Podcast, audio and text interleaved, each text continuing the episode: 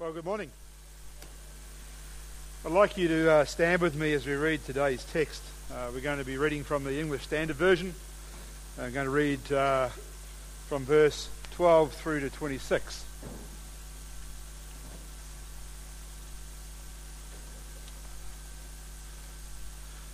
If you don't have a Bible, we've got uh, Bibles up the front here. Please come and help yourself or, or lean over to your neighbour and uh, borrow theirs.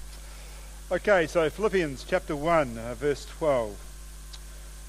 I want you to know, brothers, that what has happened to me has really served to advance the gospel, so that it has become known throughout the whole imperial guard and to all the rest that my imprisonment is for Christ. And most of the brothers, having become confident in the Lord by my imprisonment, are much more bold to speak the word without fear. Some indeed preach Christ from envy and rivalry, but others from goodwill. The latter do it out of love, knowing that I am put here for the defence of the gospel. The former proclaim Christ out of rivalry, not sincerely, but uh, thinking to afflict me in my imprisonment.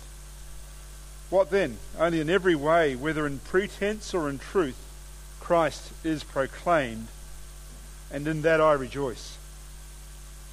Yes, and I will rejoice, for I know that through your prayers and the help of the Spirit of Jesus Christ, that this will turn out for my deliverance, as it is my eager expectation and hope that I will be not put, I will not be at all ashamed, but with full courage, now as always, Christ will be honoured in my body, without, whether by life or by death. For me to live as Christ and to die as gain. I am to live in the flesh, that means fruitful labour for me Yet which I shall choose, I cannot tell. I am hard pressed between the two. My desire is to depart and be with Christ, for that is far better.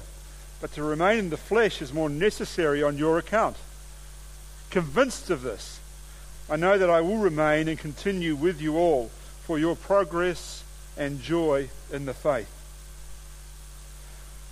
So that in me you may have ample cause to glory in Christ Jesus because of my coming to you again. Oh, sorry. Ah, you may be seated.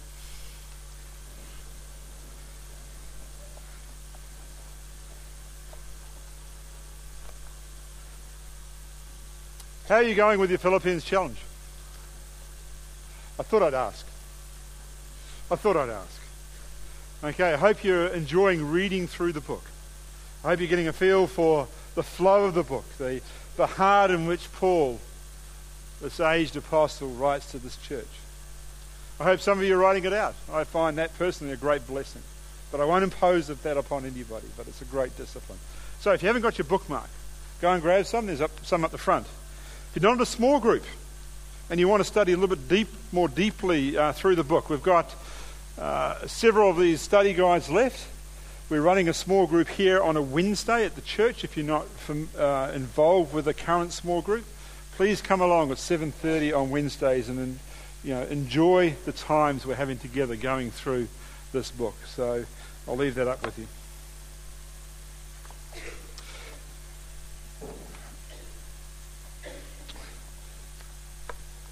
When we uh, first arrived in, in this lucky country, Australia, it was way back in uh, 2002.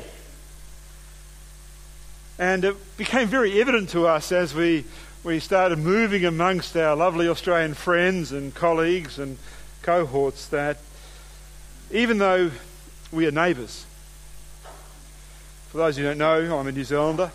We're, we're, a neighbour to Australia. Even though we're neighbours, even though we, we fought in the trenches and in World War One and World War Two and in many other different wars throughout the Pacific, even though we spoke the same language, there were things that were different. And these things that were different were, were primarily in the area of Australian slang.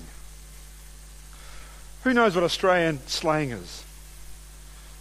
I'm sure you all know what slang is, don't you? It's the, it's the colloquialisms that you've put around your culture that really only, it's like almost like an inside joke. Right? You say something and as an insider, as an Australian, you'll know what, what you're talking about.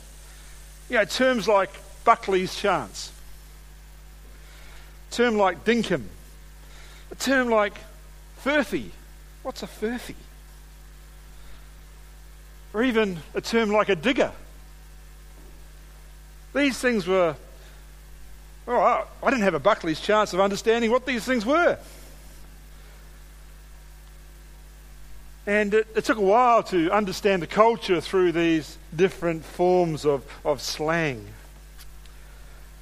However, one, one term I did understand, and one term that I understood theoretically when we came to Australia, and this is the term no worries. No worries. You know, do such and such and such. Yeah, no problems, no worries. It was just a consistent thing we used to hear as we, we communicated with people upon arriving in this country. As I said, I understood this thing theoretically, but I did not appreciate the cultural impact of such a term. You see, I think this term for Australians is more about a philosophy of life than just a piece of phraseology. It re- represents a culture of a, a really a can do attitude of many Aussies. That no worries thing sort of shows the triumph of a very resilient people in the face of extreme adversity. We sort of saw an element of that when we first arrived. As we arrived in 2002, and this country was going through a severe drought. And as you talk to, to farmers in the land, and as you talk to rural folks, you could see their resilience. You could see the resilience, uh, no worries as, as they had gone and experienced bushfires that wiped out communities and killed people.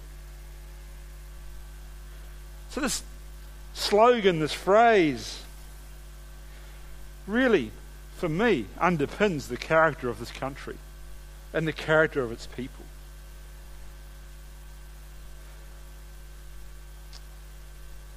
And what we'll discover this morning as we've read through these verses. No, Paul was not an Australian. That's one thing we'll discover. But he had the same theology of life no matter what his circumstances were, you, you see to have this, this overarching view that no worries. No matter what my circumstances are, no matter what Paul's circumstances were, he made no excuse in pursuing his goal. He made no excuse in pursuing his calling. He made no excuse about around his circumstances to advance the gospel, to defend the gospel, to confirm the gospel. We read that in this passage. He advanced, he defended, he confirmed the gospel, even though his circumstances were incredibly, incredibly difficult. His no worry attitude, underpinned by his view of life and death, about being with Christ or remaining with the world. His no worries attitude viewed Christ and his promises, and that Christ would bring, bring him to his eternal home. This completely shaped and motivated and fueled his life and his discipleship. You see, at this juncture in the letter we, we read last week, we, we, we see uh, a beautiful introduction. And you see Paul's heart pour out in affection, and he says to these folks, My prayer is that your love may abound more and more with knowledge and discernment, so that you may approve what is excellent, what is pure, and what is blameless, waiting for the coming day of Christ. See, his hope was fixed. His circumstances and the way he related in his circumstances was based on the way his hope was fixed on Christ and his promises.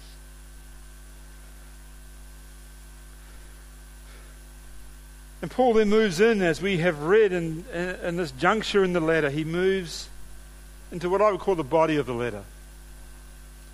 He's poured out his heart and he, he's given them some thanksgiving and he's given them his heart for them. And then he starts giving a detailed account of his circumstances. And why does he do this? I think it's answered later in the letter uh, in chapter 4. In chapter 4, verse 10, um, it says this I rejoiced in the Lord greatly that now at length you have revived your concern for me. You were indeed concerned for me, but you had no opportunity. He's answering, he's obviously received from Epaphroditus. We'll read about him a little bit later on. Epaphroditus has come to see Paul in his circumstance. And Paul wants to reassure these believers that whatever they may have heard about his situation, about his imprisonment, that this whole imprisonment, this whole being bound by chains, is there for a purpose. And it's brought, his imprisonment actually has brought about great joy and great blessing. His incarceration has brought about fruit. And Paul wants to let the Philippians know this. He's more or less saying, Don't worry, my circumstances are okay. Because the gospel has been advanced. So let's reread the first sentence as we start to understand a little bit more about Paul's circumstances. I want you to know, brothers, that what has happened to me has really served to advance the gospel, so that it's become known throughout the whole imperial guard and to all the rest that my imprisonment is for Christ. And most of the brothers, having been confident in the Lord by my imprisonment, are much more bold to speak the word without fear. One thing when I read that that really strikes me is, is his circumstances. He's, he's in prison. A better translation probably would say he is bound by chains. So that tells us what type of imprisonment Paul is in. As we will discover later as we read through, he, is, he has actually physically got a, a fetter around his ankle, and that chain binds him to a guard. He's on house arrest. We talked about this a few weeks ago. Under house arrest in Rome. Did you know that through Paul's ministry, 25% of his ministry life was spent in prison? He knew what persecution was. He knew what difficulty was. He knew what tough circumstances were. And yet he has the insight to say, where God has placed me is there for his purpose. And I'm going to advance or progress the gospel. This beautiful word picture has uh, a view of pioneers cutting their way through bush and things like that before an army so an army could follow behind and have an easy passage. This is the movement that Paul sees while he's incarcerated, while he is in prison. You see, I mentioned Paul would spend a large portion of his time in prison. And we can start reading that from Acts 21. Read the last few chapters of Acts, and you see this. When he was arrested in Jerusalem in 21, he was shut away in prison in Caesarea, Acts 23 and 24. And you know, as a Philippian believer, you would think, oh no, our founding apostle, he's in prison. What's going to happen to the message? What's going to happen to his testimony? What's going to happen to the advancement of the gospel? Would this be the end of the ministry? Would this even be the end of the gospel spread throughout the nations? Because, you know, Paul's imprisonment dragged over month after month after month. Read that in Acts 24. But in God's providence, his imprisonment, both under Herod and the Praetorian there in Acts 23, and the length of the imprisonments that he served, really thrust the gospel into the highest levels of Roman politics. There was a purpose in Paul's incarceration for the advancement of the gospel. For instance, you know, two Roman uh, governors, Felix and, and Festus, along with King Herod Agrippa, you read this in Acts, and their wives heard Paul speak about faith in Christ. And one of these governors, over a span of two years, continually to ask Paul, Come and see us, Paul. We want to hear more about your faith.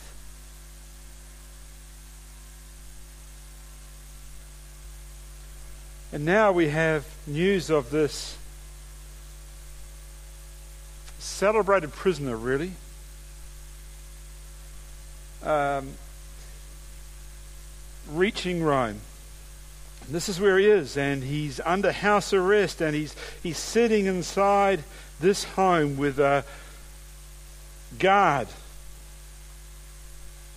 a Praetorian guard. It's a, it's a special type of elite bodyguard service. It was established by Octavian in, in 27 BC.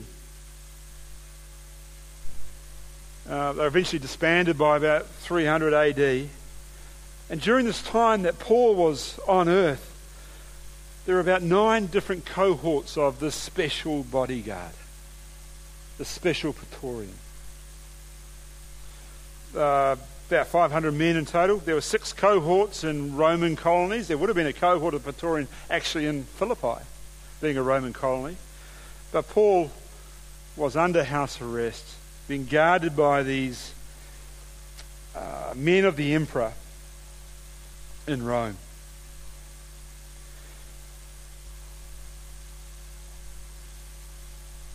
This is where he's at. This is where his imprisonment's at. This is where he's chained. We read in most of our English translations the word for chained is translated imprisonment. It's probably better to be translated as chained or bond, in bond for Christ. The end of verse 13.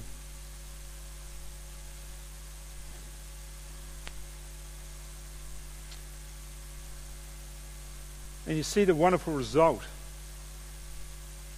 of this circumstance in which Paul found himself. The result is in verse 13 and 14. There's two key things that occur in Paul's life because of his incarceration. Firstly, the evangelism of pagans. Notice here that throughout the whole imperial guard, throughout the whole Praetorian that was guarding him, the gospel was made known. Yeah, sure, he may have had a captive audience, but he still didn't have a captive tongue. He proclaimed to them the wonders of Christ, the power of the gospel. Not only to them, but look at verse 13, and to all the rest I'm not sure who else was with Paul, but he made the certain fact that his circumstance would not dictate the point that he wasn't going to proclaim Christ. In other words, he wasn't going to go down to the garden and feel sorry for himself and eat worms. He was focused on the fact that it's not my circumstance that's the issue, it's my service to Christ. And that's what he wrestles with. And, and we see this in his willingness to evangelize the Praetorian and all the rest. And the second thing that occurs, which astounds me, here is not only were, was he involved in evangelism, but he was involved in edification. Verse 14. And most of the brothers, having been confident in the Lord by my imprisonment, are much more bold to speak the word without fear. So, Paul's example, whoever came to see him, or the church in Rome perhaps at that time, and even as far flung as the churches which he had founded, were becoming increasingly more bold because of Paul's imprisonment and advancement of the gospel.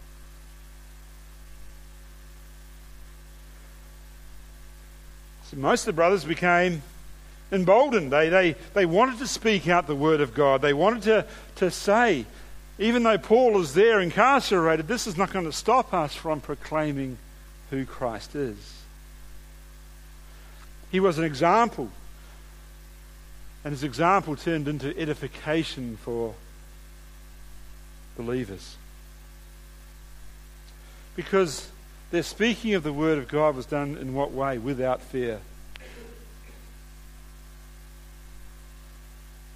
They weren't just speaking the Word of God, they were doing it boldly because of the result of Paul's circumstance.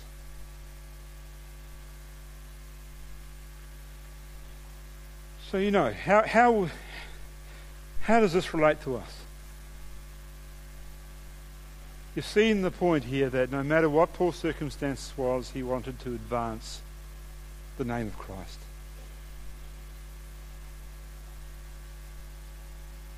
He wanted to encourage and edify others, even though he was incarcerated.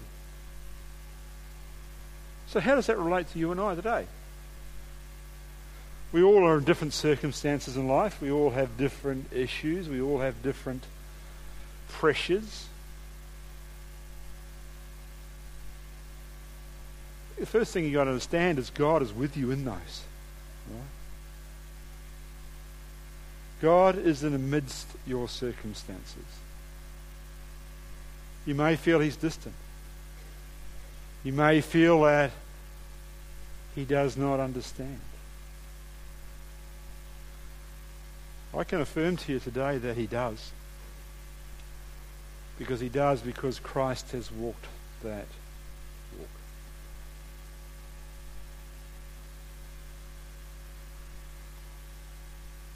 How do you use your circumstances to advance the gospel?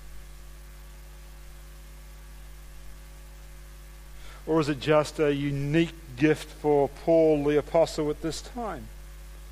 And after all, who can rise to this challenge? Who can, who can be like Paul in this? Well, I want to affirm to you, you can. Why? Because the same Spirit that resided in Paul, the Holy Spirit, resides in you.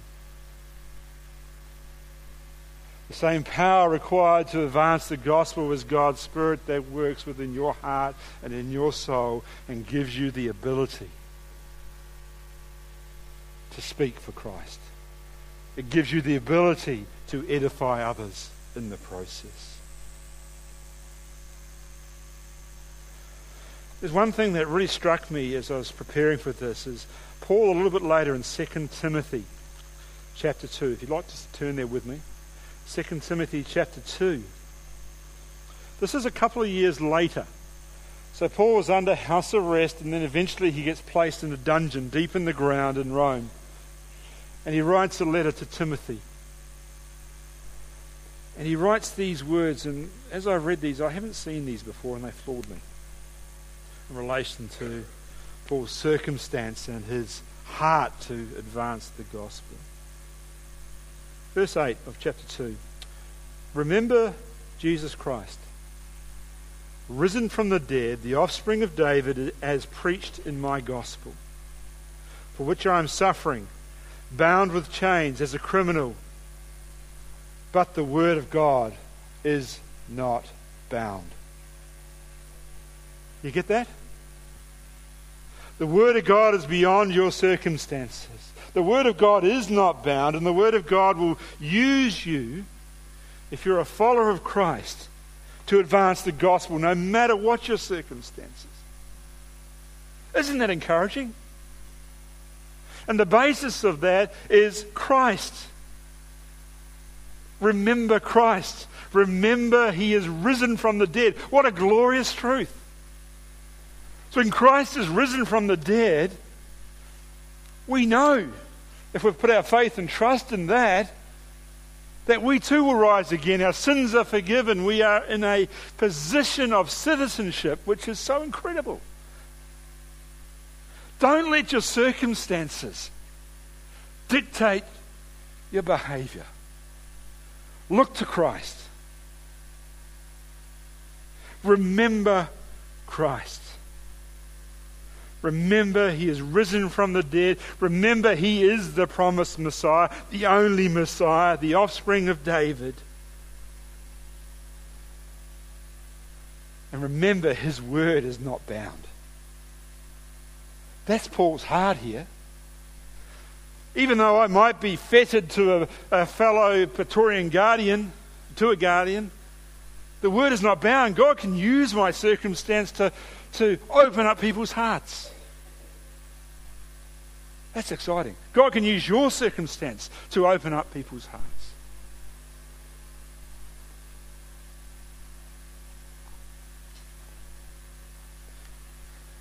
Let's move on.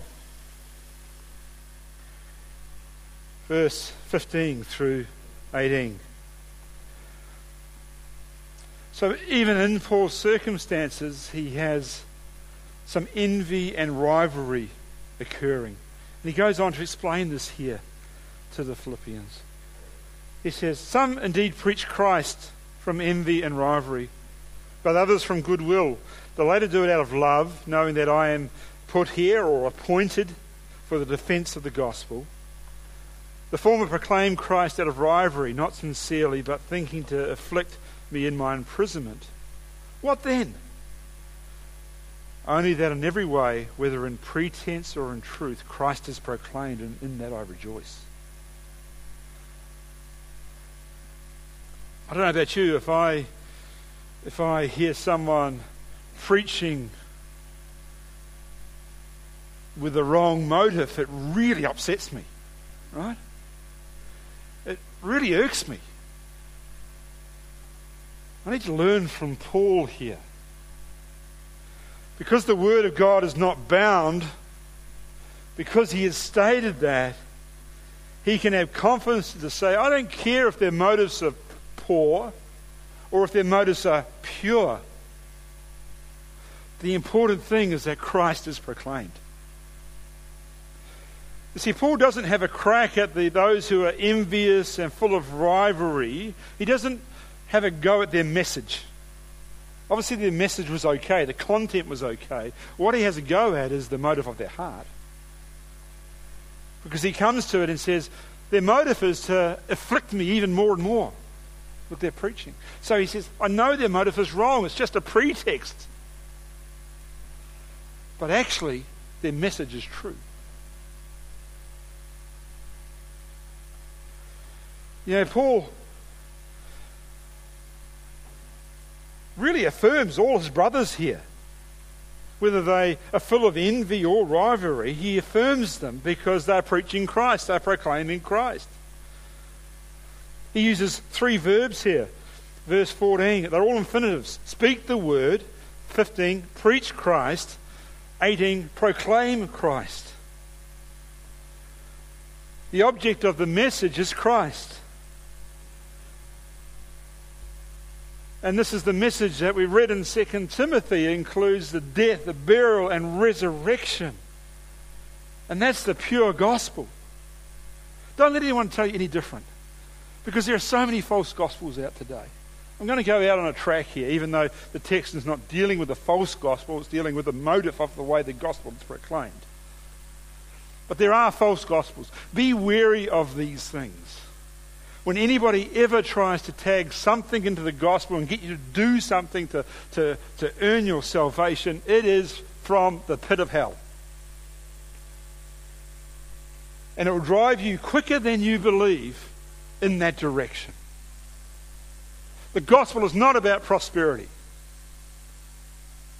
The gospel is about faith in Christ. His death, burial, and resurrection because you're a sinner and I'm a sinner. The gospel deals with the and addresses the issue of our sin. We need a Savior. We need a perfect Savior who has died, buried, and rose again and conquered sin. Don't be sucked in by other gospels, folks. Look at the gospel as proclaimed in the Word of God. Sorry, bit of an aside.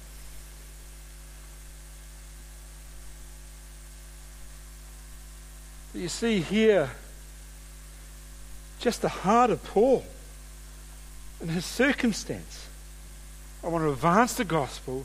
I want to defend the gospel. I want to make sure Christ is proclaimed. And I don't, he really says, I don't care how that happens, as long as Christ is proclaimed. God will deal with the motive of people's hearts. Is Christ proclaimed? As followers of Christ, and most of us here are followers of Christ, in your homes, amongst your kids, this precious little one God's given us is Christ proclaimed. In your marriage, as husband and wife, is your modus operandi to have Christ proclaimed. If you're single, at school, is Christ proclaimed. Because Paul is telling us this is the most important thing as followers of Him.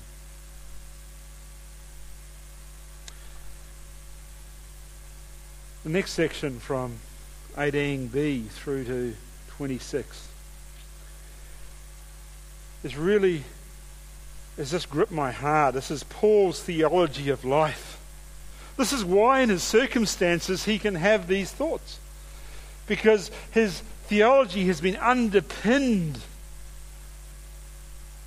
so deeply by Christ. Let's quickly read. Uh, we'll go verse 18. Yeah, we'll read it again. Verse 18b. Yes, and I will rejoice. For I know that through your prayers and the help of the Spirit of Jesus Christ, this will turn out for my deliverance or salvation. This will turn out for my salvation.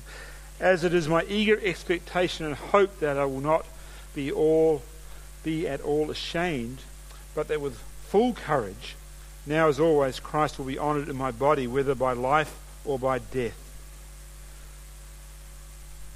We'll stop there and read those two verses and just unpack this a little bit. See, Paul starts to unpack his heart, his theology about life and death. He's rejoicing because Christ is being proclaimed. He's seeking that the Philippians continue to do two things for him continue to pray for him and to continue to ask help of the Spirit of Jesus to bring him to salvation. Our English translations are a little bit poor here with the way we've translated verse 19. Verse 19 says, For I know that throughout your prayers and the help of the Spirit of Jesus Christ, this will turn out for my deliverance. Pretty much every modern translation, including the King James Version, which is not that modern, uses the word deliverance. The actual word in the original is salvation.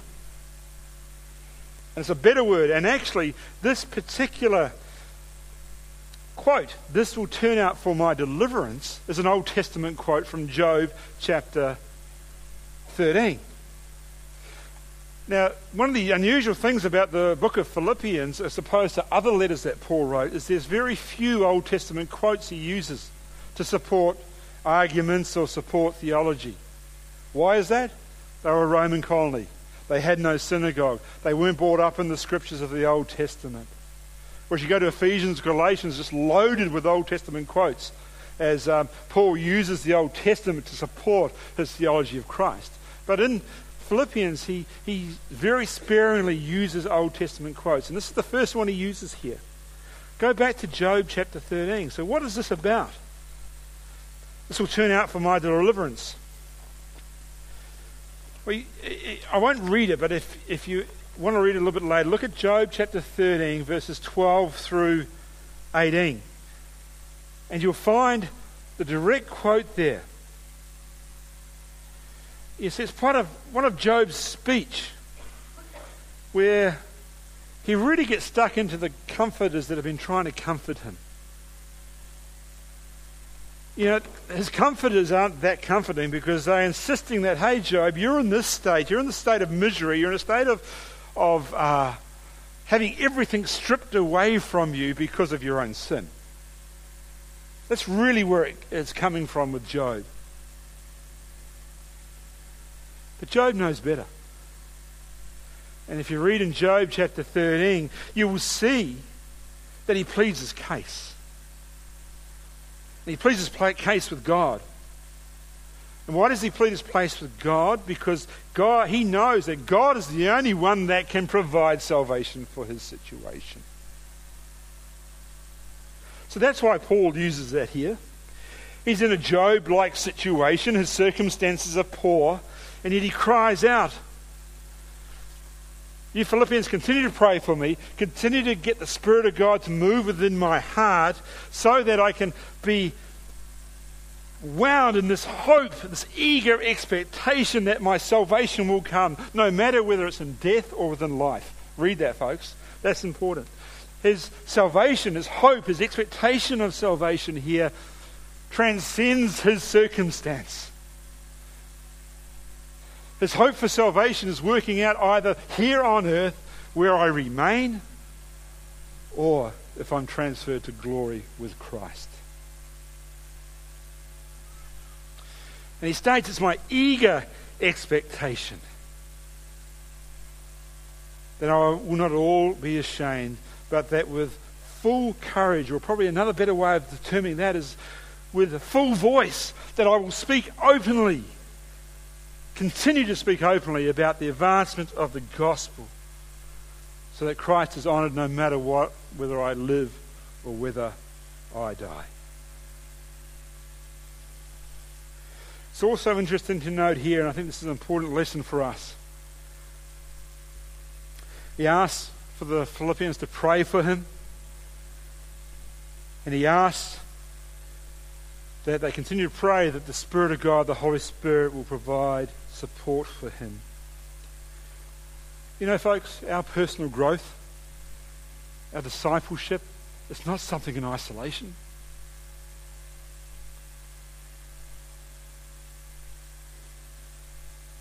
Our personal growth and our sanctification is designed to be done in the body. Christ calls us into a family in which He's the head.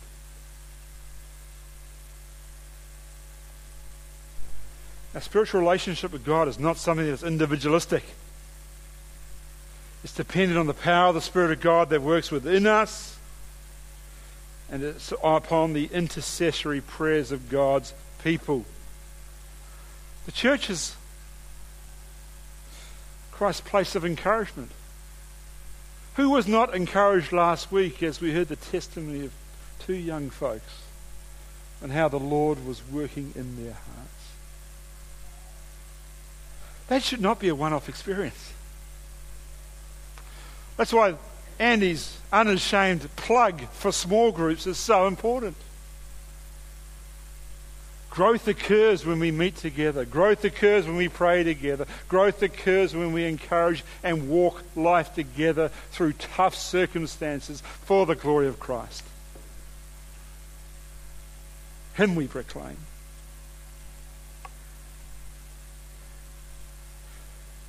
It's only within the church and within meeting together. Why does Paul say, not Paul, another writer, actually the writer to Hebrews, say a little bit later? Don't forsake meeting of yourselves together. Because the church is God's body building program. Chuck Swindoll says that regularly. This is his, his body building program. It's the place where we get muscles. Maybe not the place we trim down, but we get spiritual muscles. Because all that fellowship tends to put the kilos on, you understand? No. But, you know, this body, this eclectic bunch of people Australians, New Zealanders, Quasi Indians, whatever, whatever, Vanuatuis. I don't know what you call Vanuatuis. But the reality is, God places us together to grow us together to be like Christ. So that transcends our circumstances.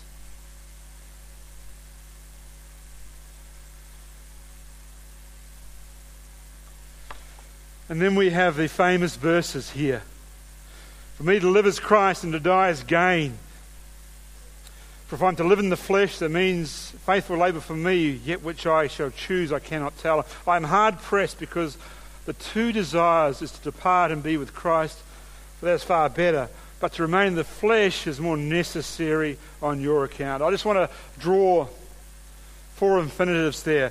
To live is Christ, to die is gain, to depart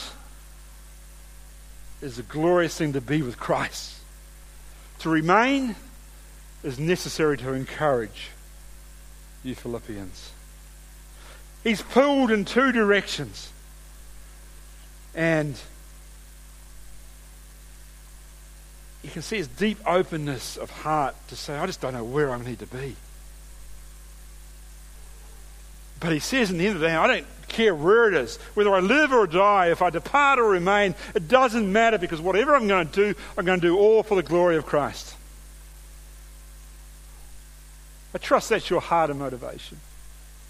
This is deep theology that, that's shaping Paul to say no matter what the circumstance, no worries. I'm going to follow Christ. And then he finally he, he gives a word of assurance. The reason that I actually realize I'm going to remain here is I'm convinced of this, that I will remain and I will, I will continue to be with you for two things your progress of faith and for the joy of your faith. And this progress and joy culminate in the thing that you will see Christ glorified.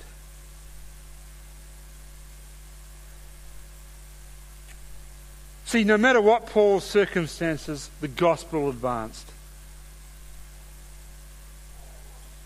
We see that Paul's circumstances were shaped by his hope and expectation that Christ, no matter what, even his death or life, would sustain him.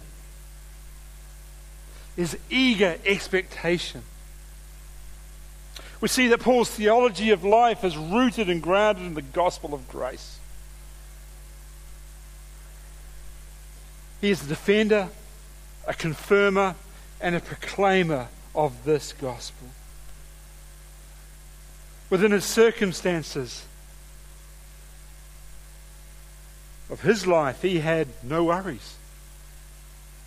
He understood who he served, why he served, and he understood the promises given to him for faithful service. Do you understand those things yourself today, folks? Do you understand who you serve? Why you serve? And is it underpinned by the promises that the one you serve is faithful to the end? That was Paul's prayer to the Philippians. It's my prayer for you today. Thanks, team.